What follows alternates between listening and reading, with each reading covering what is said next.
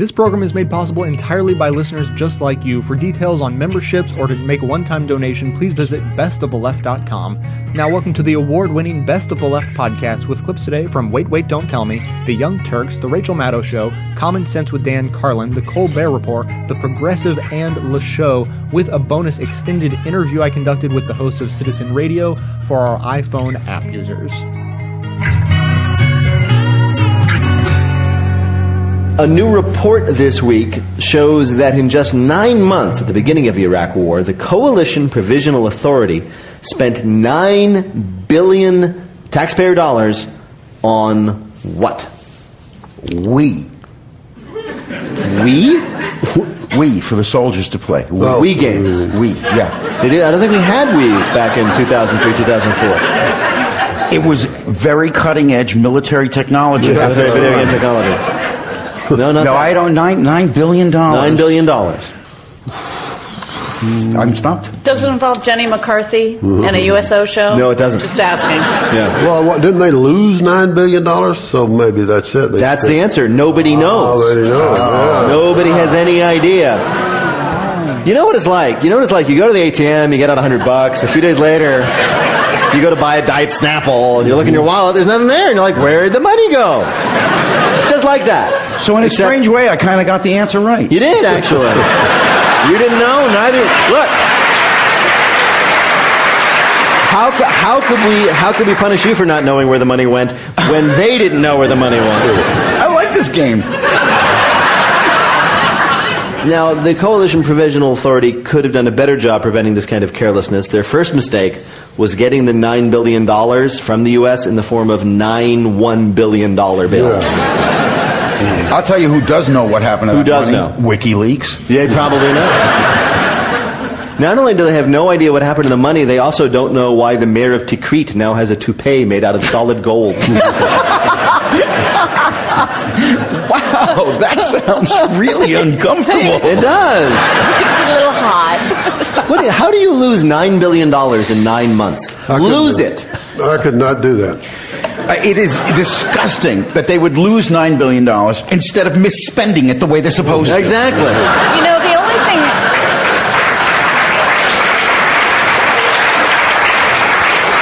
The only way I can think of to lose that amount of money is honestly a kitchen renovation. Exactly.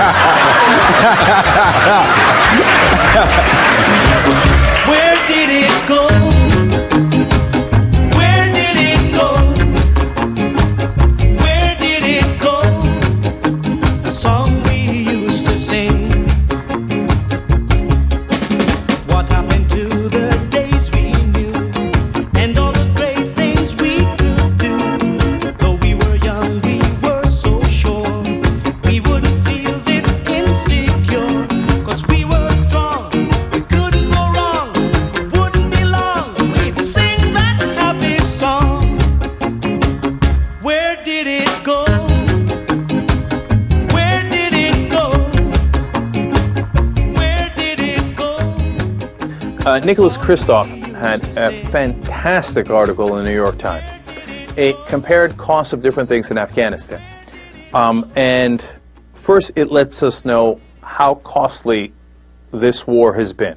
And he gives you some context. This is amazing. So far, the Afghanistan war has cost more than the Revolutionary War, the Civil War, War of 1812, Mexican American War, Spanish American War, all combined, adjusted for inflation. That is amazing. Amazing. Are you telling me that so far what we've accomplished in Afghanistan is the same as what we accomplished in those wars?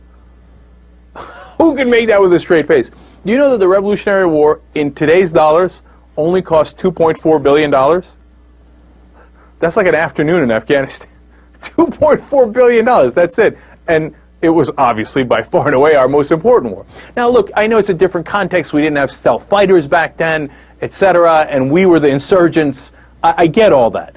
But still, it's mind numbing to think of how much we've spent in Afghanistan. I'll give you more details. Do- and uh, about what we could have spent it on instead.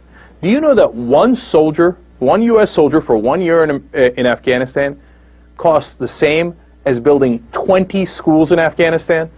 Just one soldier for one year. And we've got uh, almost 100,000 soldiers there. It makes the head hurt. You know that one cruise missile costs il- is the same amount of money as 11 schools. You know how many cruise missiles we fired into Afghanistan? You know how many schools we could have built with that? You know how much more goodwill we could have done? And forget the goodwill, how much more good we could have done. They say, oh no, it doesn't really matter because if you build the schools, the Taliban just burns them down. That's not true at all. As Kristof points out, CARE, a humanitarian organization, operates 300 schools in Afghanistan. Not one of them have been attacked by the Taliban. Greg Mortenson, the author of Three uh, Cups of Tea, very famous in the area, has built at least 145 schools in Afghanistan and Pakistan, and many more that are you know tents or rented buildings, and the Taliban has destroyed none of them. There is a right way to do this. There is a way to earn the trust of the uh, people of Afghanistan, and it's not with cruise missiles.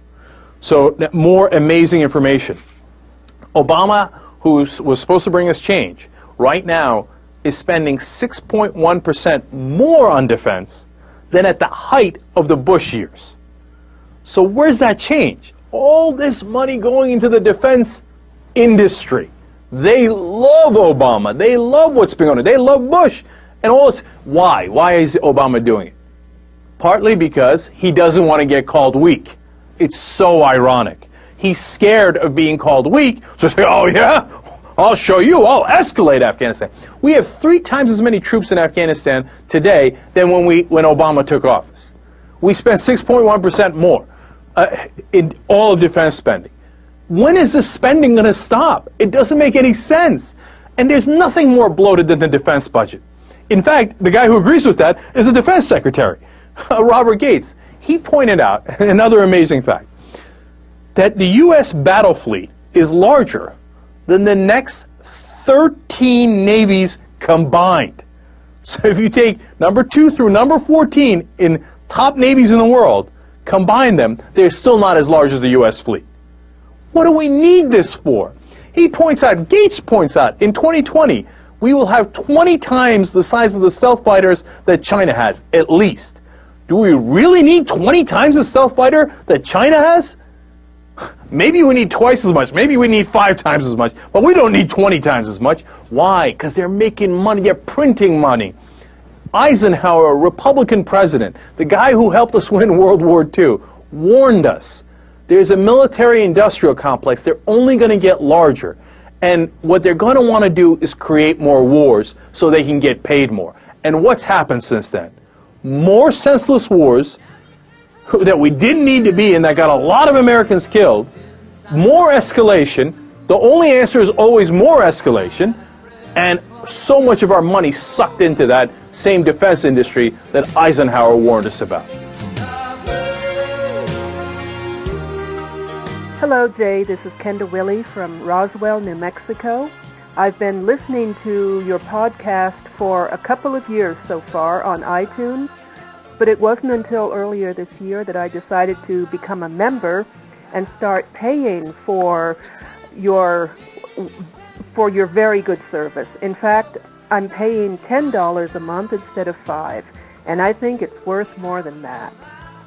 You've introduced me to shows and podcasts I would never have heard of otherwise, like Le Show and Citizens Radio. I appreciate your work, and I want to say thank you. Bye. Hey, the new Taliban Code of Conduct is out. You know what that means? The old ones are going to be available for half price soon. Now, this is something that the Taliban appears to have been doing since at least 2006 when Newsweek got hold of that year's version of the rules. We know there's a new one out because a reporter for the Associated Press apparently got one off of a Taliban fighter in the Afghan town of Spin Boldak. Now, the booklet is a list of rules the Taliban at least say they want their fighters to abide by as they fight the infidel foreign troops and as they undermine the Afghan government and try to take over Afghanistan again, even though most Afghan people really freaking hate them. A lot of the rules are things like who you're allowed to kill. There's a lot about trying not to hurt civilians, instructions about when it's okay to, say, steal a car, and when you're not allowed to steal it, you're only allowed to blow it up. Uh, Western sources consider the Taliban code of conduct to essentially be better propaganda about how the Taliban would like to be seen than it is a realistic description of how the Taliban really act. Now, th- that said, I don't know. I mean, I don't know what the propaganda value of some of these rules in this Taliban rulebook could be which is what I want to talk about with this. I mean, take, take this item from the rulebook, for example. This appeared in last year's edition of the booklet. Quote, the physical appearance of mujahideen, e.g. haircut, dress, shoes, etc., should be based on Islamic Sharia and matched with local inhabitants. It will ensure their safety as well as residents of the respective village and town. So think about that for a second. They're saying if you blend in with the locals, Taliban fighters, that will keep those locals safer while NATO is hunting you down. nice sentiment, totally illogical and incoherent. But still, uh, there's also this one, first reported in the Taliban rules from 2006. Quote, no person in a position of responsibility is allowed to use jihadi equipment and property for his personal interest. In other words, do not abuse your Mujahideen corporate card. Like I said, some of this stuff is of questionable propaganda value. But a couple of the Taliban's rules, I think, could have value for the people who are fighting against the Taliban. Part of the counterterrorism strategy in Afghanistan right now is to, of course, kill Taliban leaders, both for the intrinsic military value of killing them, but also to demoralize low ranking Taliban foot soldiers so they don't ever want to become higher ranking leaders, because that's, frankly, a really risky job.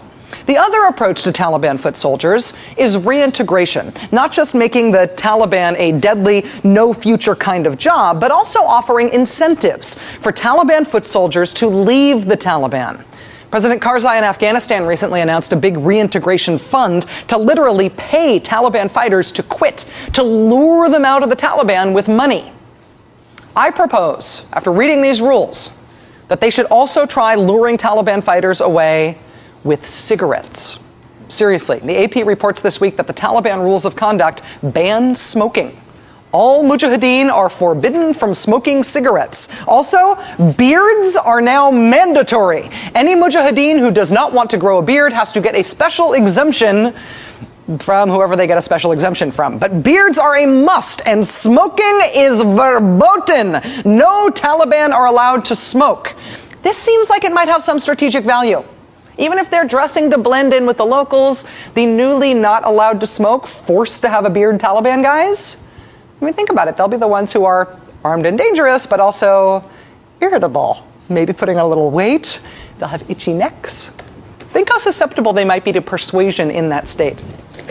My friend, you don't really want to be in the Taliban anymore, do you? Can I offer you a cigarette? Are you itchy and hot? Is your mujahideen skin irritated by your forced facial hair? How about some fancy razors, fancy aftershave, soothing skin products for post beard softness. And if you're not ready to commit, but you're annoyed enough by these rules that you're thinking about creature comforts offered by the world beyond your little nihilist death cult, consider nicotine gum. If you're not ready to shave yet, perhaps maybe a little manly touch up of that beard that's so hot this time of year. Wouldn't you love to shave it?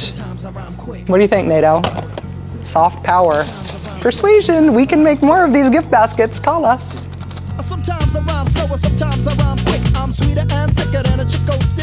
So let's presuppose for a moment that you actually enjoyed this show. Now, if that's true, please consider supporting it with a $5 monthly membership. I actually quit my job as a climate activist to pursue this show full time because this is where I felt like my talents could best be put to use and I could have the biggest impact on the world.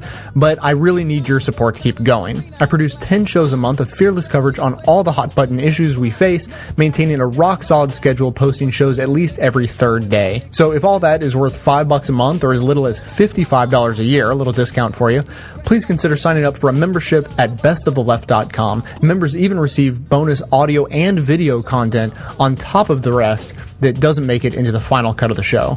So please, again, check out the membership tab at bestoftheleft.com. Thanks so much for your support. Sometimes I rhyme quick. I was on 125 in St. Nick, waiting on a cab, standing in the rain, under my heart, three clouds of pain. She got the best of me. Maybe I should lick her with my 9 millimeter. Imagine that your house gets robbed. And you're there. It's overnight, you wake up in the morning, and somehow these people got into your house. Your stuff's laying all over the floor, and your family heirlooms have been taken. And you were in the house. Something terrible could have happened. It was just, you know, the luck of the draw or whatever that these people didn't hurt you. And so you resolve to buy a gun to protect your house. If you could see the future in that family, and you could see, you know, that as the son or the brother or the wife or whatever, you could see that that gun was going to cause your family to die. That that gun was actually going to be the thing that killed your family. By hook or by crook, some strange thing happens, and that gun becomes a murder weapon that wipes your family out. What would you do to convince the rest of the family that this was a bad idea? Yes, I know we could have gotten killed last night during the robbery, but the truth is this gun that we bought to protect us is really what's going to kill us. That's what I think's happened to our country. I think we're purchasing the weapon that's going to be for our defense that's going to end up killing us instead. And I think a lot of intelligent people have seen this before. You know, I have, so not taking any great credit for this. President Eisenhower was talking about some of these problems that we faced in this country where, you know, the very weapons we build and maintain and develop to protect us, you know, can do other things to us too. And I was thinking when I look into the future for this soldier, ex soldier, that uh, what's going to be sad is that, you know, if I was doing this hardcore history show for this period in time, the 9 11 attacks 500 years from now, Osama bin Laden is going to be in any book of the top 100 most influential people in history. I have a book like that on my shelf, by the way. I think it was written in the early 1980s or something. The top 100 most influential people of all time. It's a great book. You get a couple pages on each person, and most of it is a little biography and a rundown of what that person did in their lives. And then the rest of the piece is what they did to merit inclusion in this list and why they were chosen the rank they were. So maybe Adolf Hitler is number 45 on the list and Joseph Stalin is number 32. And a large portion of that piece on each man is going to be why they, you know, why Hitler's 45 and Stalin's 32. Well, you know, Hitler's long-term impact was, you know, less than Stalin. And if you had ever had Stalin, you never would have communism all, you know, blah, blah, blah. So that's a big part of any of these books, the justification for why you would be in the top 100 list of most influential people of all time. And what's sad to me is that it's pretty likely Osama bin Laden's going to be on that list. And I don't think this guy is going to do another significant thing in his life. I could be wrong. Hope I'm not, but I could be wrong. He's, you know, kidney problems. He may be dead already if you listen to some people.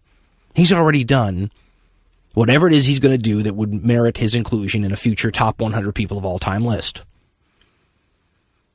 But Osama bin Laden did, I mean, a guy in a cave with a bunch of you know, terrorists deserves to be mentioned on a list with Adolf Hitler and Joseph Stalin and Genghis Khan and Jesus Christ and Muhammad and I mean all these figures that are such an impact on the world. You put Osama bin Laden, a guy who killed a couple of thousand people, something Charlemagne, you know, did in an afternoon when he wasn't interested. I mean, that gets you on the list? Of course it doesn't get you on the list. What gets you on the list is his long-term impact. What's his long term impact? Well, he knocked two buildings down, killed a few thousand Americans, and changed us forever. That's why he's going to be on the top 100 list. Osama bin Laden fundamentally changed the United States of America. It became what's known as a hinge factor in history. A hinge factor is some event that causes the natural course of things, the way the world is going to change. It's like a door swinging in a different direction. When history makes, you know, right angle turns, it does it because of a hinge factor usually, and September 11th was a hinge factor event. The Second World War was a hinge factor event. The First World War is one of the greatest hinge factor events of all time. Osama bin Laden was able to create a hinge moment in the United States. And yet the only thing he could do was launch those attacks.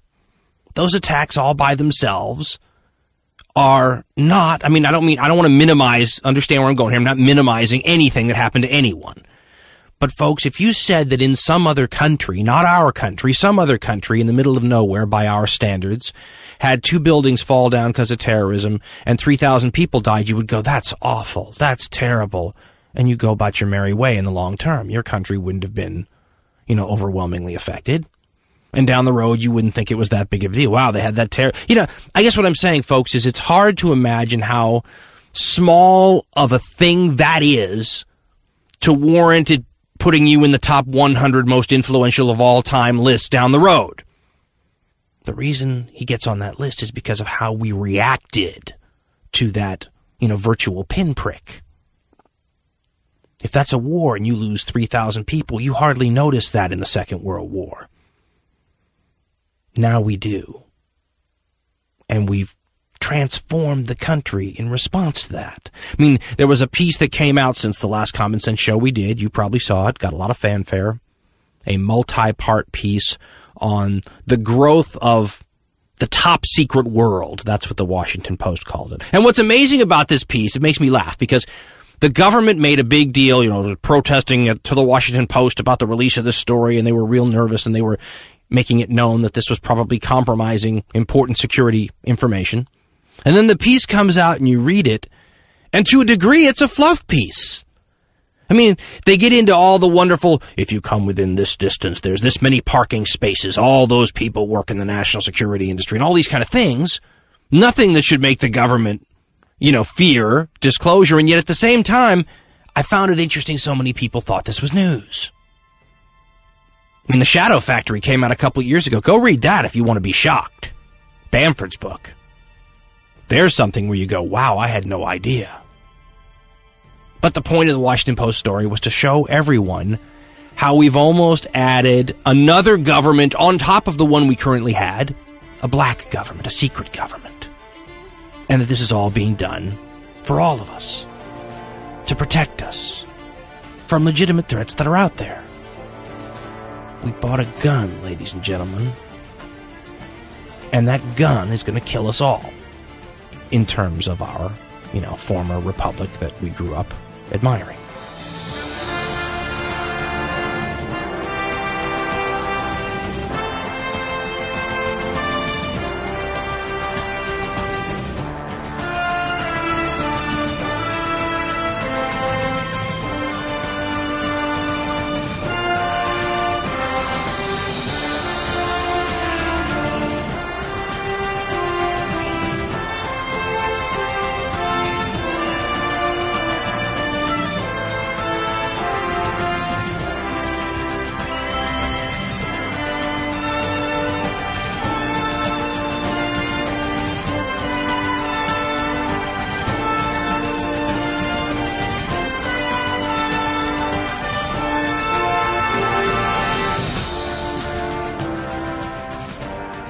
Technically, technically, Muslims have constitutional rights.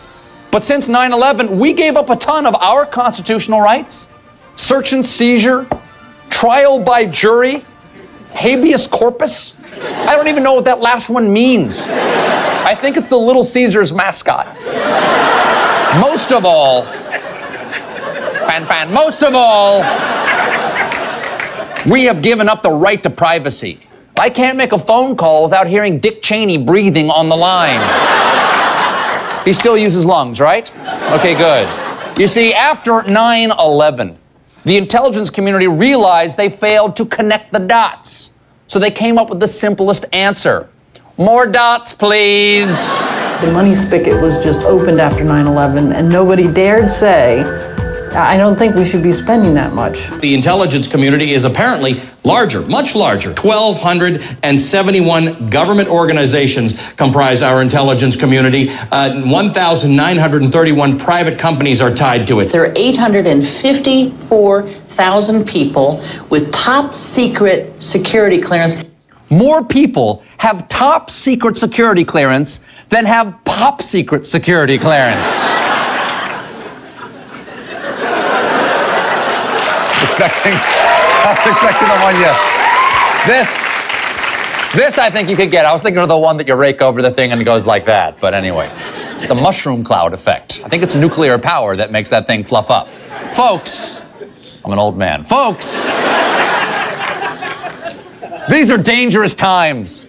That's why we need the CIA, the FBI, the NSA, the Department of Homeland Security, the Director of National Intelligence, the Defense Intelligence Agency, the National Geospatial Intelligence Agency, the National Reconnaissance Office, the National Counterterrorism Center, the National Drug Intelligence Center, the Office of Intelligence Support, the Bureau of Diplomatic Security, the Information Security Oversight Office, and of course, the National Bureau of On Screen Graphic Overload.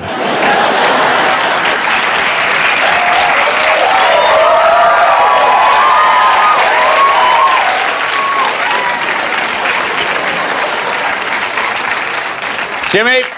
In fact, in fact, folks, we are now protected by so many secret programs that the incoming director of national intelligence, James Clapper, said, quote, there's only one entity in the entire universe that has visibility on all programs. That's God. That means God's a spy. That's why he's always undercover as a burning bush or a grilled cheese sandwich. Our analysts have to keep up with a massive flow of data. The NSA alone processes 1.7 billion electronic intercepts per day. And that's just from Kanye West's Twitter page. and folks, the system is clearly working. As retired General John Vines says, quote, because it lacks a synchronizing process, we consequently can't effectively assess whether it is making us more safe. Which means it's making us more safe. You see, if our enemies infiltrate our spy networks, they, like us, will have no idea what is going on. So, so, so, I am calling on Congress to make our intelligence system even larger with a new agency to monitor our existing agencies the National Central Homeland Surveillance Bureau of Intelligence Agencies Agency, the NCHSBIAA, or INCHISBIA, whose great seal features an eagle looking up its own ass. And,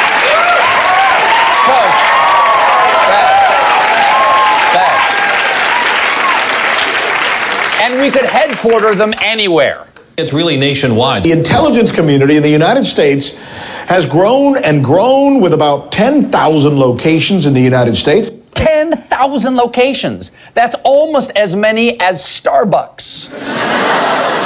Speaking of which, I could really go for a latte from the Starbucks under my desk. Barry? Yeah.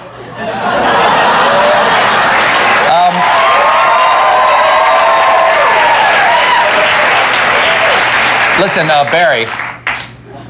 That's my name. Barry.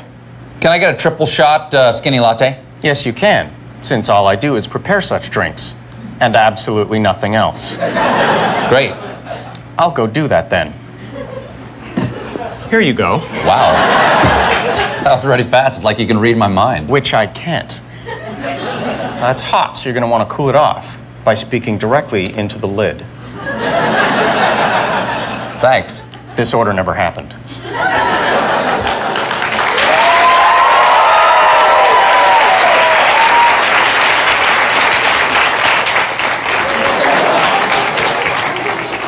So, has our intelligence system become an unmanageable, impenetrable behemoth? Or have we not achieved that dream yet? Here to tell me how we'll reach it, please welcome the author of Cyber War and former counterterrorism czar, Richard Clarke. Mr. Clarke, thank you so much. Now, sir, as I said, you're the author. You're the author of Cyber War. I am. Okay, and and you used to be the head, uh, you know, uh, guy out there working with security to try to keep the terrorists from getting us. Right. Is this not a great thing to have thousands of more people, hundreds of thousands of more people working in security? More is better. Well, you know, I'm a Red Sox fan. And this year, maybe we should have 12 players on the field instead of nine. That might be better. Mm-hmm. But having 100 on the field, they'd fall over each other. And that's what's going on in the government. We have too many players on the field, and they spend all their time falling all over each other and not going after the bad guys. We have almost a million people now working in intelligence. I couldn't tell you that. Because you don't know or I don't have the clearance. Nobody knows. Nobody knows. These agencies outlined in the Washington Post article about how large it's gotten. You, is that all the agencies, or are there more agencies that we will just never know about? We're discovering more every day. We wonder. Who is around- we, by the way? Who is we? those are you are you still with the intelligence community? No. And if you were, could you tell me? We wander around Northern Virginia. And we look in parking lots and elsewhere, and constantly we're discovering new agencies with vaults and guards. We could be attacked again. And lining up more and more intelligence agencies and more and more private contractors who are making a profit on this uh-huh. is not going to stop the attack. In fact, the fact that the intelligence agencies are tripping all over each other, coordinating with each other, makes an attack more likely. Sometimes small is better. And in this business, having too many people out there running around making money, tripping all over each other, increases the chances that the next terrorist attack will succeed. Is, is there there's so many there are so many uh, intelligence officers out there that we don't know about now. Is there any chance that I'm a spy and don't know it? You could be an agent that's being used without your knowing it, yes. I mean, this whole program could be a secret propaganda effort designed to drive Muslims in the Middle East crazy. You never know. And if I found out, would I have to kill myself? No, because if that's true, they'll kill you.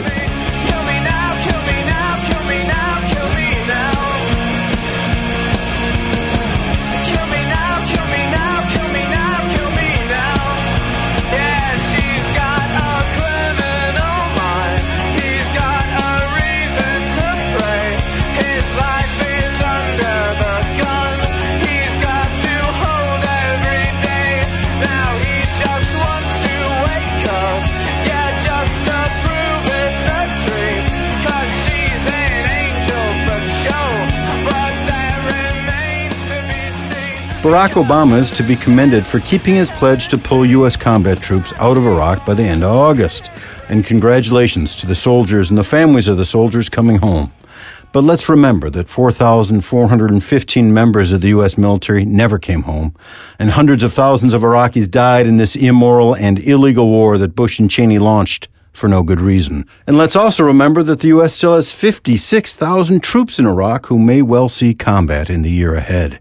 And by the end of next year, it's not like the American presence will vanish. The State Department is building new fortresses in Iraq to go along with a massive embassy in Baghdad. It's spending upwards of $1 billion on outposts in Erbil, Mosul, Kirkuk, and Basra. And instead of U.S. soldiers guarding these facilities and the diplomats who work there, the State Department is going to be relying on 7,000 private contractors, mercenaries by any other name. This is good news for the likes of DynCorp and Blackwater, but not for Iraq and not for us.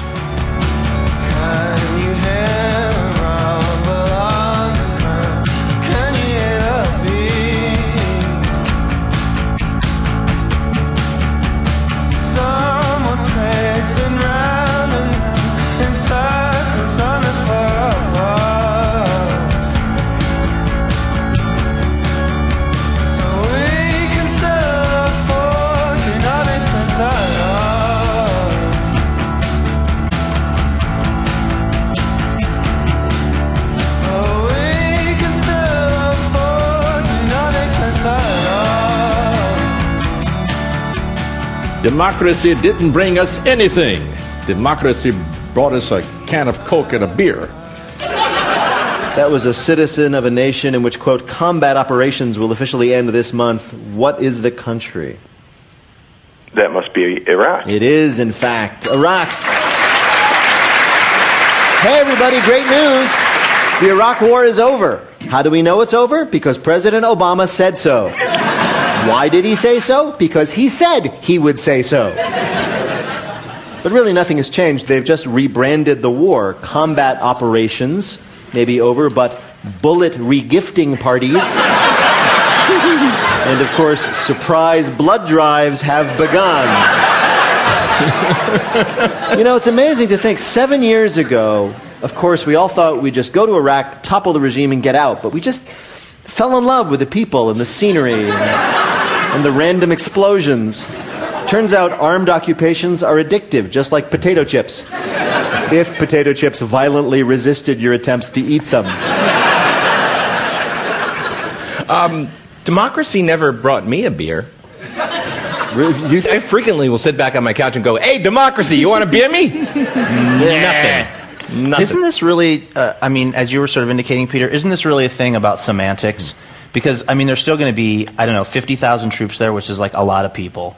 And it's, it's just sort of how you title it. Like, you know, like when I was a kid, my, my parents would have like Operation Make Better Choices, Luke. Yeah. But I knew it was really Operation You're Grounded. Right. Well, we're, we're you know fifty thousand. That's that's how many we've got in Germany, right? Yeah, exactly. We're not we're not fighting Just them at anymore. discos. Yeah, Yeah, yeah, exactly. yeah. And You know, pe- people did compliment President Obama for how he handled this announcement. He did not give his speech in front of a banner reading "Mission Accomplished." He's more subtle and nuanced than that. He's President Obama. Well, actually, he did prepare a banner, but this being this president, the thing was half a mile long and ran to 8,500 words. He's loquacious, is what I'm saying. Let mm-hmm.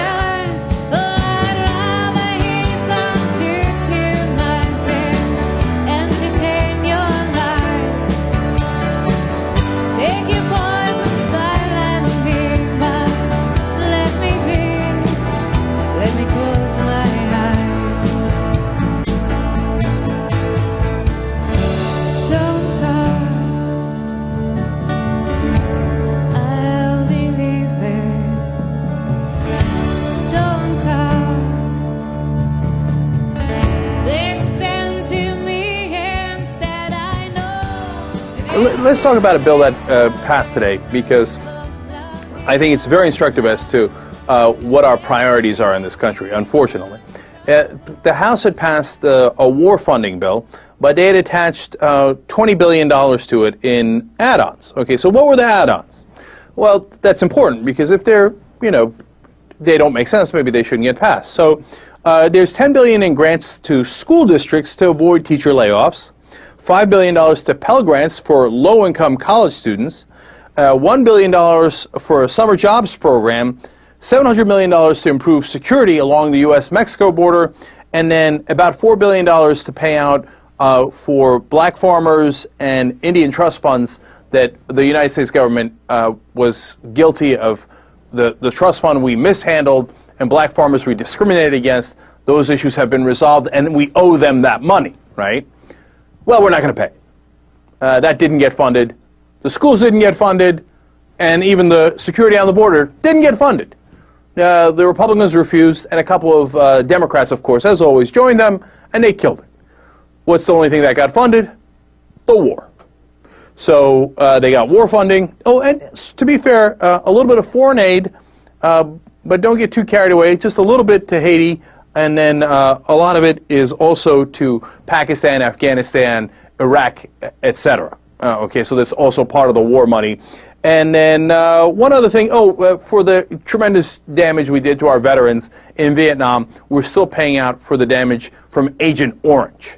So the consequences of earlier wars, which we should of course pay, but understand that that lasts for decades and decades. So what does that tell you about our priorities? We always have money for war, but when it comes to education or spending money on the American population here at home, hmm, not so much. People don't get as rich off of that. Uh, whereas the defense contractors get very rich off of the uh, wars, and they've bought all the generals who retired. We t- did a story earlier where we told you about 80% of the high ranking generals that retire go to defense contractors and get their bribe, I mean, their payment after they retire for all the good contracts they got earlier. All the government workers, whether they're the senators or people that worked in the White House or their staff, they all get hired by those same guys. They all get campaign contributions from those same guys. So if you're a low-income student, what money do you have? You don't have any money. You're not getting a Pell Grant. No, good luck to you, buddy. Here's some bootstraps. You're a giant defense company. Of course, here's uh, $60 billion.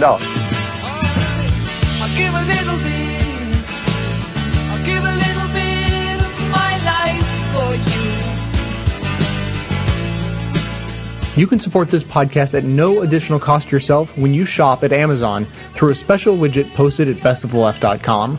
You can use the widget to search for what you're looking for, or simply click through and shop the site normally. Better yet, click through on the widget once and bookmark that page to use every single time you shop. By doing this, Amazon will donate around 7 or 8% of the cost of your order to support this show without adding a dime to your bill. It's very little effort on your part, but can make a huge difference to support the show. Check out the widget on the right side of bestoftheleft.com. Thanks so much for your support.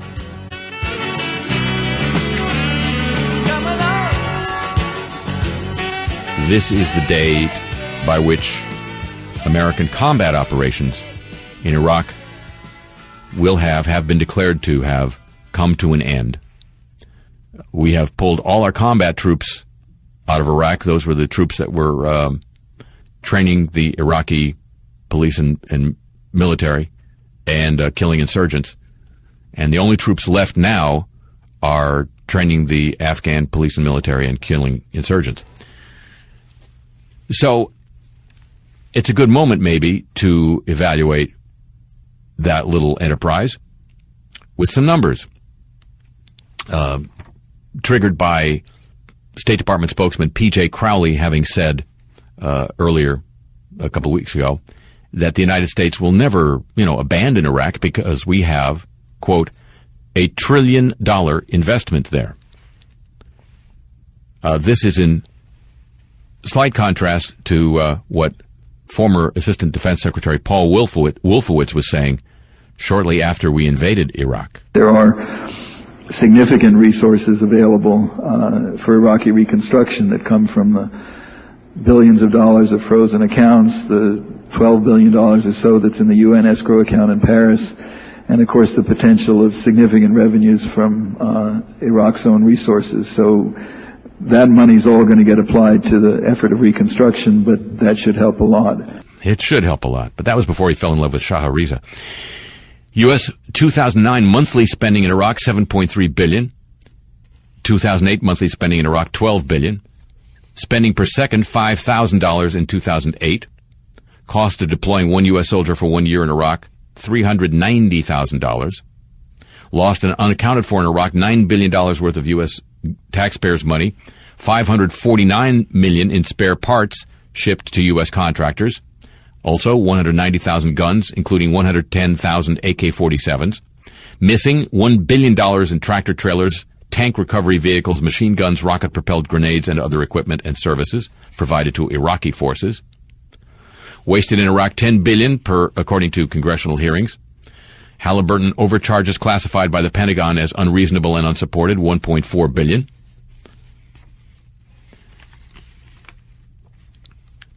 Non-U.S. troop casualties, not really 316. U.S. troops wounded, 31,000. U.S. troops with serious mental health problems, 30% of the troops over there. Private contractors in Iraq, more than 180,000 in the height of the war. Journalists killed there, 141. By U.S. forces, 14. Iraqi civilians killed, estimated, between 50,000 to 100,000, but they may be much higher. Some informed estimates place Iraqi civilian casualties at over 600,000. Iraqi insurgents killed, 55,000. Iraqis displaced inside Iraq, 2,255,000.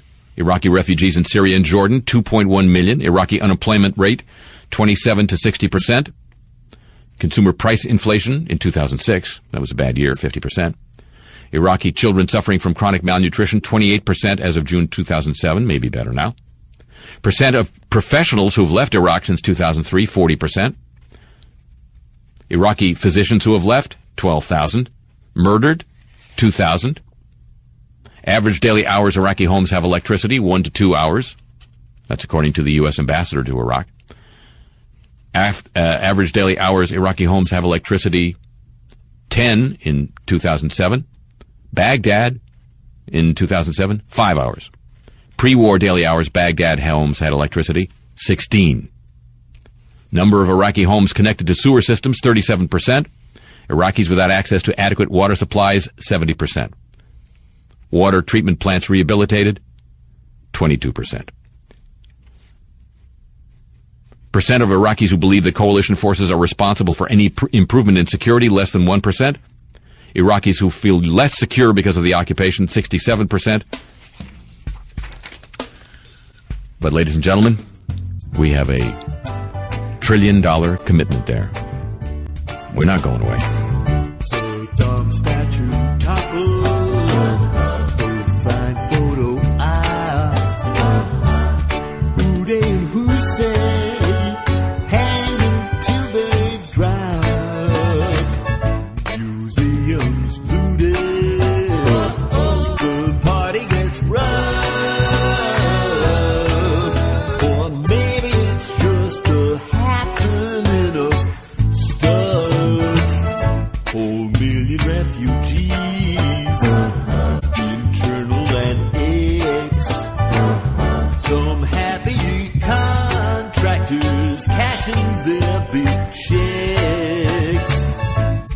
zone's international, no longer green.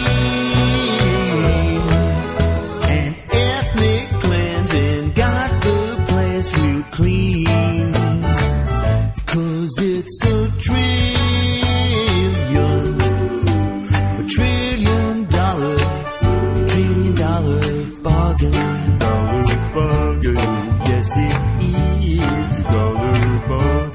Hours of power in Baghdad each day. Nice place to visit. Very nice place to stay traded centralized murder for freelance crime. Spreading democracy one vote at a time. Paying um the Sunnis. Cue the about face. No more war with Iran. Cause they help run the place kept the UN relevant. Cause that was our pledge. Kuwait is happy, Kurds are still on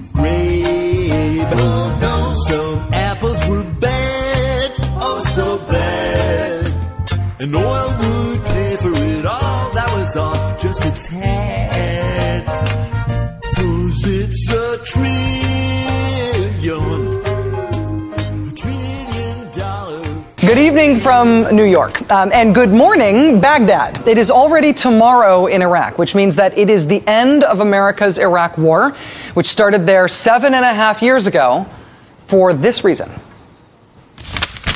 We know that Iraq and Al Qaeda have had high level contacts that go back a decade.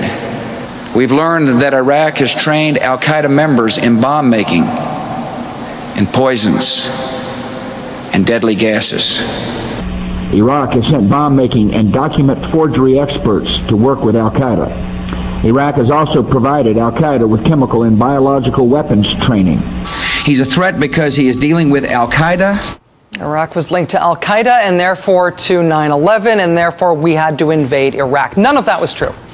And so when those rationales stopped passing the smell test, the Bush administration decided to sell the American people instead on another justification for invading Iraq. Simply stated, there is no doubt that Saddam Hussein now has weapons of mass destruction. There is no doubt that he is amassing them to use against our friends, against our allies, and against us. Iraq's weapons of mass destruction are controlled by a murderous tyrant who has already used chemical weapons to kill thousands of people. We know he's been absolutely devoted to trying to acquire nuclear weapons. Saddam Hussein has and is amassing weapons of mass destruction to use against America. That, of course, turned out to be bullpucky as well. Leading Bush administration war proponent Paul Wolfowitz conceded later that it was mostly for political convenience that the Bush administration decided to go with the whole WMD argument in the early stages of the war. Speaking from the White House briefing room on April 10, 2003, Press Secretary Ari Fleischer said this Make no mistake, as I said earlier, we have high confidence that they have weapons of mass destruction. That is what this war was about and is about. No, it isn't, and no, it wasn't, ever. Once the war was well underway, even the Bush administration was forced to concede reluctantly that there weren't weapons of mass destruction in Iraq, whereupon the president decided to make it into a joke.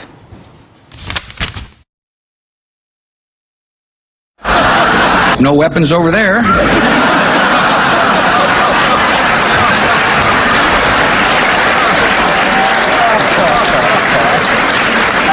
Maybe under here. That was just as hilarious at the time as it still is today, with more than 4,400 American lives to bolster the belly laughs. Ultimately, none of the things our government at the time told us were the reasons we had to start a war in Iraq were true. Opponents of the war said they thought that at the time, and pretty much everybody else realized it soon after things really got going in Iraq. So then, after Iraq did 9 11, after Iraq has WMDs, after those, the justification for the war started to change even further. We needed a new, yet new, retroactive reason for why that war had to be waged. The rise of a free and self governing Iraq will deny terrorists a base of operation, discredit their narrow ideology, and give momentum to reformers across the region. The goal in Iraq and Afghanistan is for there to be democratic and free countries who are allies in the war on terror. That's the goal. Spreading peace and democracy. That was the third try at made up reasons why we invaded. Fourth try was perhaps the most remarkable. Remember this? That we had to invade because Saddam Hussein was gaming the UN Oil for Food program. Saddam was systematically gaming the system, using the UN Oil for Food program to try to influence countries and companies in an effort to undermine sanctions. America is safer today with Saddam Hussein in prison. Was really the most amazing one. President Bush, who went to war in defiance of the UN, went to war in Iraq in defiance of the UN, trying to retroactively convince us that really we only went to war against Iraq to protect the integrity of the UN Oil for Food program. We're just taking care of our buddies at the UN. In the end, after riffling through all of those different rationales for invading, the Bush administration pretty much settled on the lone justification that nobody could take issue with. The lone justification that Saddam Hussein was a bad man. I sent American troops to Iraq to make its people free. Removing Saddam Hussein from power was the right decision. The men and women who crossed into Iraq five years ago removed a tyrant, liberated a country, and rescued millions from unspeakable horrors. Nobody will dispute the fact that Saddam Hussein was, in fact, a bad man, an evil tyrant who murdered his own people, committed countless atrocities like lots of other bad men around the globe. It should also be noted that Saddam Hussein, being a bad man, had absolutely nothing to do with why we invaded Iraq. On the occasion of President Obama's Oval Office address tonight, a speech that marks the end of U.S. combat operations in Iraq, nobody, including the current president, seems to want to talk about exactly why we started this war in the first place. And that is maybe not surprising. This current president is a look forward, not look back kind of guy. But on the day the war ends, what the war was for is sort of the elephant in the room. As long as nobody talks about that, that touchy issue about what the war was for, congressional Republicans were actually more than eager to talk about Iraq today. But what they wanted to talk about was how President Obama should be thanking George W. Bush and apologizing for having opposed the surge that was supposedly what won this war in the end. Some leaders who opposed, criticized, and fought tooth and nail to stop the surge strategy now proudly claim credit for the results. In addition to House Republican leader John Boehner, who you saw there, Senate Republican leader Mitch McConnell also said today, quote, I think we should also be thankful that another president had the determination and the will to carry out the plan that made tonight's announcement possible.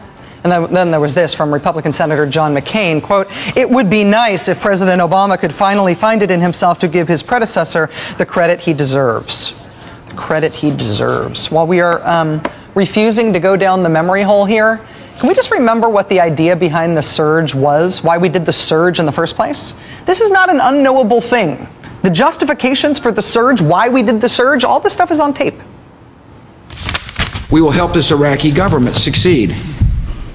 And the first step for success is to do something about the sectarian violence in Baghdad so they can have breathing space in order to do the political work necessary to assure the different factions in Baghdad, factions that are recovering from years of tyranny, that there is a hopeful future for them and their families. I would call that political breathing space.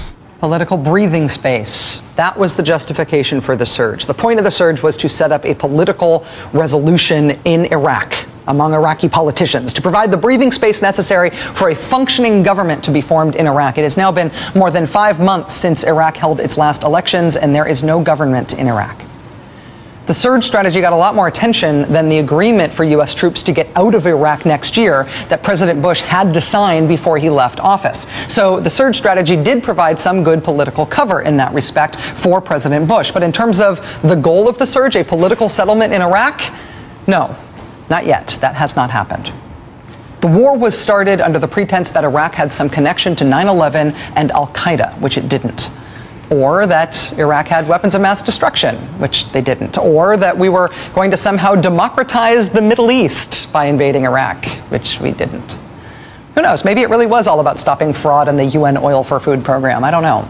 The surge strategy employed in 2007 in Iraq was about creating the political breathing space necessary for a political settlement in Iraq. That also has not happened. And yet the critics of President Obama today say that they want credit they want credit for all that's transpired in Iraq in this war.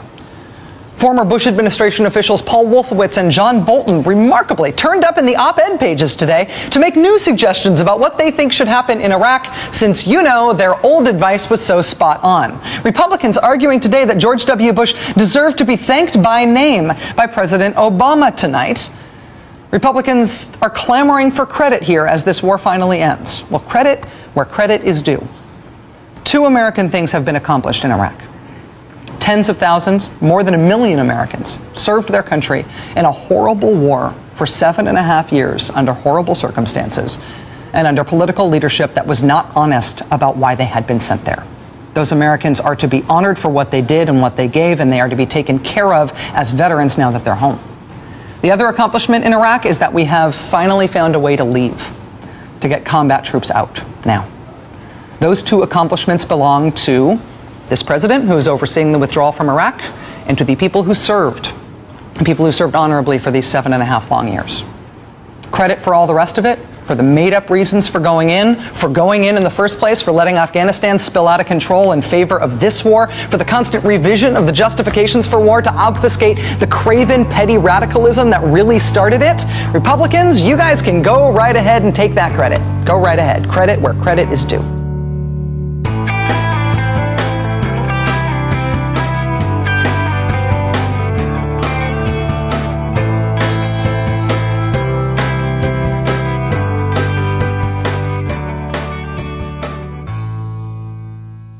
Thanks for listening, everyone. I will be getting back to listener phone calls on the next show. I just put it on hold for this one uh, in favor of an interview I actually conducted because Jamie and Allison from Citizen Radio actually were kind enough to have me on their show. They asked me about Best of the Left, and uh, I got to talk about the show and kind of promote it to their listeners, which was very nice of them. And uh, and and so while I had them on the line, I wanted to turn the tables and ask them a little bit and get their reactions to uh, to them being included in this show. And if you recall, when when I first included them in the show, they, the the reaction was mixed. Uh, mostly positive, but definitely mixed, and uh, and so I asked them a couple of questions about that whole issue, and essentially asked them to defend their existence. So this interview it was edited. The the full interview is available. I posted it to Facebook and Twitter. It turned out to be about 19 minutes long. Uh, you know, lots of fun was had by all, but that was just too long to fit here at the end of the show. So I edited it down. This is about nine minutes. But of course, if you want the whole thing, you can check that out on Facebook or Twitter. You do not need to sign up for Facebook or Twitter or make any commitments of any kind. Just to go to facebook.com slash best of the left or twitter.com slash best of the left and find the link where you can just click it to download or uh, or listen right there in your browser. So without further ado, this is the edited version of that interview. You will get the idea of uh, everything that was talked about, and uh, yes, they do swear. I'm, I'm here with the the fine folks from Citizen Radio, and I wanted to have you guys on um, first to tease the fact that like some interesting things are going on behind the scenes, and we're not going to talk Yes. about that today. But uh, but if you are interested in independent media, definitely check out Citizen Radio. We are citizenradio.com. Subscribe to the feed. Uh, you know, there, iTunes, not iTunes, whatever you want. It's all set up. Um, but I wanted to have you guys on uh, before the big announcement because, as as you know, it was a little bit of uh, just just a really minor debacle when I started using you guys uh, for, for the show, and you know, lots of people love what you do. A lot of people were really confused uh, about, about what you were, and so I, so I, I had a couple of clarifying questions. First of all, um, what are you? Yeah. So, well, fair enough. Yeah. What what is what is your show all about? What's the premise? I suppose. Well, the the soundbite we always give everybody is we're like CNN but with more swearing. But I guess to your audience, we don't have to say CNN because you have a more educated audience. So we're like democracy now with more swearing. Oh, good. Okay. Yes. Um, and I yeah, I think what puts people off about us. Let's start the interview like that. Yes. Here's what people hate about us, I'm also a little bummed that we're only a slight debacle where it's like and not a flaming train wreck. yeah, either we should be very, very good or a fucking disaster nightmare. Right. But we're just kind of like, ah, you're kind of annoying. We're meh. Well, well, well, the interesting thing about my show is that I get very, very little feedback. So when I get like three emails who are like, "Hey, who are those guys who swear?" Like, I don't know about them. Yeah, thi- Then- then this you know- is this is like the FCC and the Janet Jackson tit thing all over again. All it takes are three people calling, and they're like, "That's like forty billion people." Eh, right, exactly. So we are exactly like Janet Jackson's boob. Yeah, so that's where we are. We're. I mean, here's here's what I think we are. Is you know, Allison and I come from two very different backgrounds. Which is Allison has an education. I do not. Um, Allison is a writer and a journalist, and she blogs and has been quoted by Glenn Greenwald and Digby and Roger Ebert for all of this like you know crack reporting. And I've done stand up for ten years and made my living that way. Did you mean ace reporting? Ace reporting. Yes. I'm sorry. Ace reporting. Ace reporter Allison Kilkenny. do, you, do you like keep the little press card in your in your bowler In my hat? Yeah. Yes, I do. I do Excellent. have a bowler hat. and she has one. Of, she has one of those old timey cameras too that they uh, they brought on the scene in the 50s with the big. Look, I know I stick out a little bit, A little bit. but I feel authentic. Okay. Um. So. Well, well, well, well, so so you know, I, I feel like this is kind of interesting. I, I, like I said, lots of my listeners love you, but but kind of the the idea of having you on now is basically what I'm saying is, why don't you come on and defend yourselves? That's, Yes. that's kind of what this is turning into. Like you've been accused, and now tell us why. Uh, Oh, dude, but why, I- why anyone should uh, should not hate you? That, that's yeah. kind of what this is. no, no, no. into. I, I, I'm so used to that, and Okay. so is Allison. So it's fine. Um. I, I, I should really point out and like. You know, we just had you on our show, and we thanked you for this, but I'll, I'll thank you on your show as well. Which is, we have gotten some of the coolest email from your listeners. And I also find it really funny that like your listeners are like hardcore where they can never just say, I found you on someone else's podcast. They're always like, Jay on Best of the Left played you on episode 121 at the six minute mark. And like, they're like very like specific and like meticulous when it comes to documenting your episodes, but they're awesome. And we really only got two or three emails saying that they absolutely despised us, as I'm sure they were the same people Right. that emailed you. And, you know, what I do want to say is there are probably lots of your listeners who fast forward it or whatever, but our whole way of thinking is this we are not trying to convince your listeners that the war is illegal, that gay people should be mar- allowed to marry, that Obama should be held accountable, that we need more regulation in government. Um, because your audience knows that. So the reason that we talk the way we do, and the reason that you know, I mean, I know you play the clips you choose because you think you listen to us for the comedy because, like I said, you know pretty much what we know. You read the same news sources, but the you know any day you can tune in and hear an hour long interview with Lieutenant Dan Choi, or we had an hour with Howard Zinn like the week before he passed, and Noam Chomsky's doing the show for the fifth time next week. Or you could tune in and hear really silly stuff. I mean, our whole show is improvised. It's like jazz. It's like jazz. We're like, we're jazz. It's very confusing and sometimes it's great and sometimes you're like, I think they're out of tune. But And it's never the same twice. yeah, but what we're really trying to do is we're trying to, and what we have done is we're trying to speak to an audience who has not been spoken to before, and an audience that is really disenfranchised and really sick of politics. Right, and they're the, the kids that might have fallen through the cracks if they had just gone from nothing to like C-SPAN. You know, we're kind of we catch them in between where we're like, hey, it's okay if you don't know everything right away. We talk kind of informally on this show. We kind of give you like history 101, politics 101, and sort of ease them into a higher level of political understanding. So, but before we go, I want to clarify a couple things. The biggest confusion about you guys is uh, is whether or not you mean the things you say. So I, I just I just had a couple of quick uh, clarifying questions. Oh, Um, God. I I uh, you know I met you guys in Netroots Nation at uh, at Ve- in, in Vegas. Everything we said about Vegas was true. To be fair, we were there as spies for Republicans. Okay, so so, so uh, uh, about Vegas, this, this is one of the one of the things that came up. Um, does the the Palms Hotel really have a rape night Wednesdays? Uh, it's it was a little inaccurate. It's not every Wednesday. It's every other Wednesday. Yeah, e- every the Wednesdays in between they have karaoke. Yeah. Uh, th- no, that was you did tell me about this email. Uh, yeah, sometimes when we are making fun of things and we say something incredibly extreme and illegal, uh, it, it, it, is hyperbole and and it is it is not true. Um, it is the Rio that has Yeah. I think when you listen to our show, you have to just accept that there's going to be these digressions where it almost borders on surreal improv. And that is spliced between serious political talk and fantastic interviews. So, I mean, that's just, if you really hate the, the weird digressy stuff, then I guess maybe. Well, not not just digressy, but it's like if you're gonna listen to something and think that everything is literal, like it's a comedy show. Yeah. Like I mean, that's the thing is, but but it's also it's not hard to tell the difference between when we're joking and when we're serious. I thought. I, yeah. Apparently, there's a few confused people out there. Sometimes. Well, and w- which leads me to: um, Does this also mean, Allison, that you were not raised by the Amish? I was. We talk about that. I, I should stop lying, right? Yes. This is why All right. people get confused. He's asking us legitimate questions. I was not raised by the Amish, but we just talked about the Amish again in the, the episode we just recorded, which will be up tomorrow. yeah, no. Allison was raised by by very loving parents. Yes. So I so- was. So you weren't you weren't raised by the Amish, but I, I do assume you still think that they hold on quote uh, they're fucking weird. Is that Yes. Oh. That I will stand by until my death. Well, here's what happened with that. Which will come shortly by the hands of the Amish.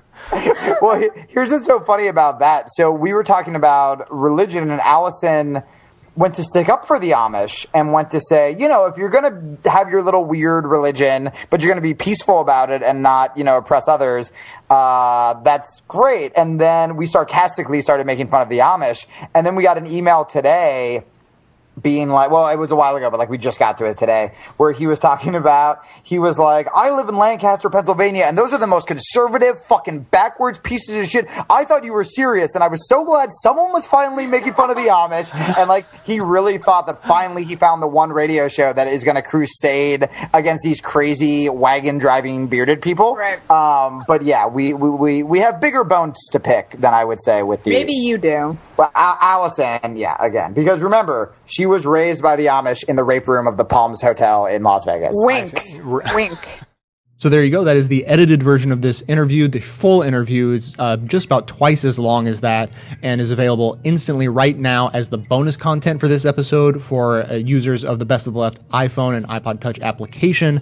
It is also available directly linked at twitter.com slash best of left, facebook.com slash best of left, as well as uh, linked in the show notes on the blog for this episode. So that's going to do it for me, coming to you from far outside the conventional wisdom of Washington, D.C. My name is Jay, and this has been the Best of the Left podcast, coming to you 10 times a month, thanks entirely to the members and donors who support the show from bestoftheleft.com. Thought now black and white. you took apart a picture that wasn't right. Pitch burning on a shining sheet. The only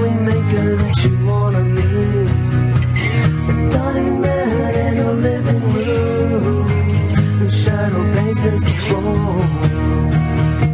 Who'll take you out the open door.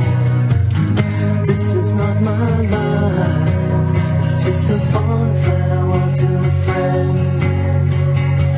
It's not what I'm like.